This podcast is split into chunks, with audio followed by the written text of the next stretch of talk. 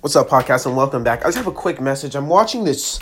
I watched this show today, um, on Facebook, and I noticed a message in the beginning of the show that is screaming high volumes to me.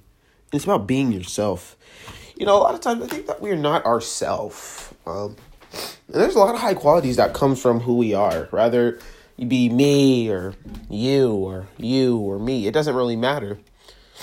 And sometimes I think we lose ourselves trying to chase some weird image or some fallacy. And the girl in the movie said, it's scientifically proven that you live longer when you activate, uh, you know, self initiative. Self. I was like, what the heck? You know, like, what is this? Here's what I need you guys to do on this Sunday mashup, this Sunday rant. Just be yourself. Every aspect, everything, every loophole, every dimension of you, unlock that. I don't know what that is.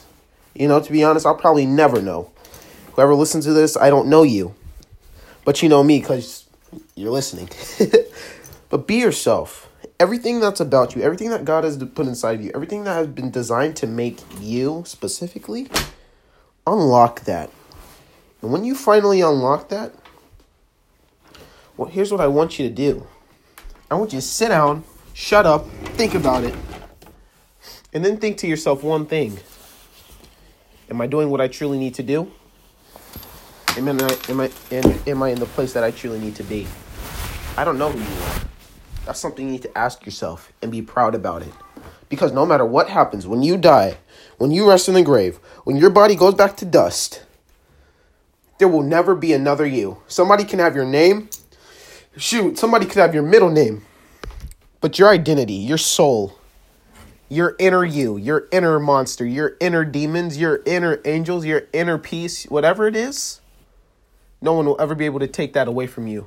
Here's my question to you. Are you happy with who you are?